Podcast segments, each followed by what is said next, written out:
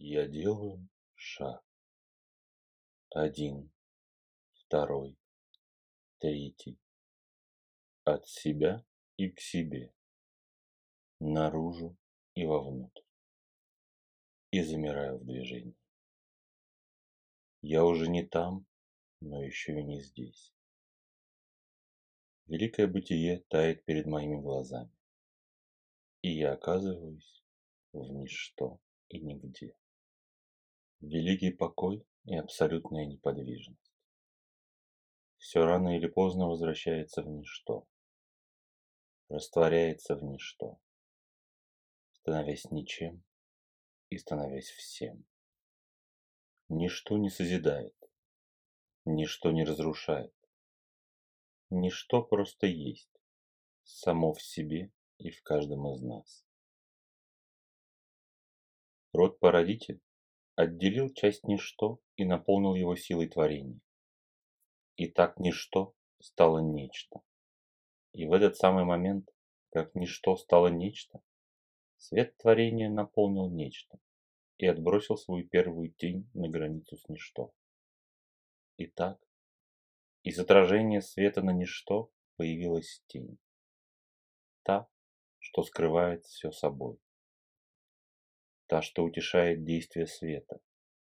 Та, что полярна свету и противостоит ему. Та, без которой жизнь невозможна. Когда нет тени и тьмы, мы не видим света, так как окружены им, живем с ним, живем им и дышим. И не понимаем, что это свет творения и свет рода. Когда нет света, мы не движем и не живем. Ибо для зарождения жизни должен быть дан первичный творческий импульс, что есть свет. Свет есть импульс, тьма есть сосуд для импульса. Свет и тьма образуют жизнь. Пространство вокруг меня с хлопком сжалось в точку, возвращая мне меня. Я коснулся своей искры, лепестка стажара, что ярко горит в моем сердце. Вспышка. И я оказываюсь на поляне. Знакомая поляна Велеса, куда я прилетел в обличье ворона. Тот же могучий ясень посредине, в чьих вековых корнях горит высокий костер. Тот же камень-жертвенник рядом с костром. Только никого на поляне нет. Я один. Отблески костра манят меня к себе. Живительное тепло огня приглашает сесть и погрузиться в огонь. Я присаживаюсь к костру и замираю, впитывая в себя и ловя эту силу пламени. Живительное тепло, что растекается по моим венам и энергоканалам. Мысли ушли. Все звуки пропали. Я погружаюсь в свое сердце, в свою искру, которая разгорается все ярче и ярче. Вдруг я почувствовал руки, легшие мне на плечи.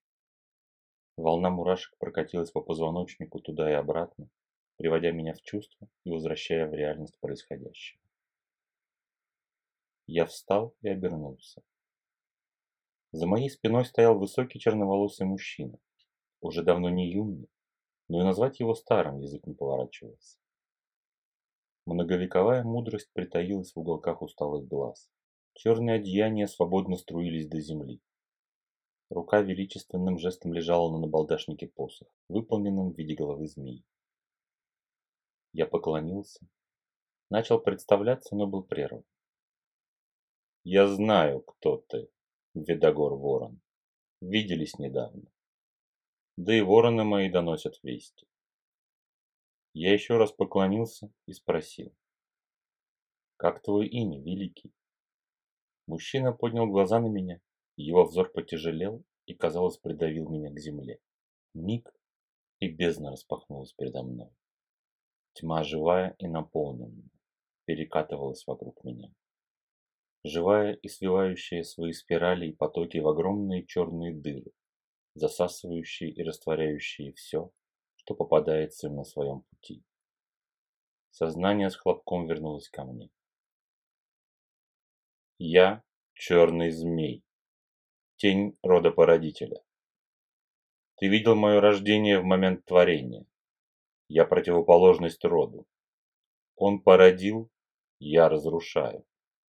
Разрушаю, чтобы дать место новому необходимому творению. Разрушаю и преобразовываю разрушенное в изначальную энергию творения. Тебе говорили уже ранее. Жизнь есть движение. Без движения жизнь замирает, не двигается и начинает медленно угасать, занимаясь саморазрушением. Энергию жизни все время надо прикладывать к каким-то целям вовне. Исчезающе малое количество сущностей в мироздании самостоятельно растет и развивается без внешнего давления. Обычно все разумные склонны почивать на лаврах, как только чего-то достигнут или взойдут на какую-либо ступень. И если первоначальный отдых действительно необходим, то вот затяжной отдых приносит лень и расслабленность. С таким трудом выработанные качества и навыки начинают забываться, уходят на второй план и растворяются в забытье. Род-породитель начертал мне быть его антагонистом, не допускать покоя и благоденственного существования его творений, разрушая то, что должно быть разрушено, и очищая место под новое творение. Чтобы что-то родилось, что-то старое, уже отжившее, должно умереть. Такова заповедь проявленного мира, данная нам родом-породителем. Как ты знаешь, подобное притягивает подобное. Все низкие мысли, чувства и эмоции имеют под собой низкочастотные вибрации. И мы создаем эти вибрации в пространстве, притягивая к нам людей и всех живых с этими низкочастотными вибрациями. Вы считаете, что мы совращаем вас, искушаем вас, порабощаем вас? Нет.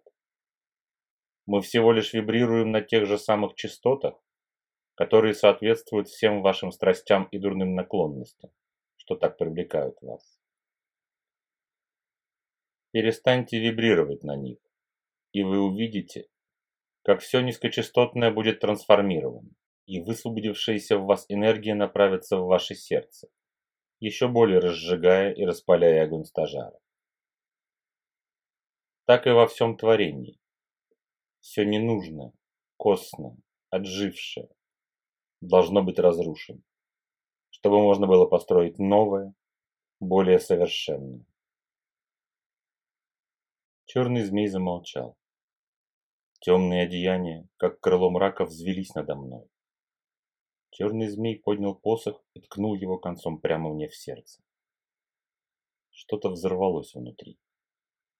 Что-то выгорало. Что-то старое, ненужное. Уже давно переработанное мной. Какой-то шлак спал с сердца. Пламя стажара вспыхнуло с неистовой силой и засияло пуще прежнего. И я открыл глаза в своем теле.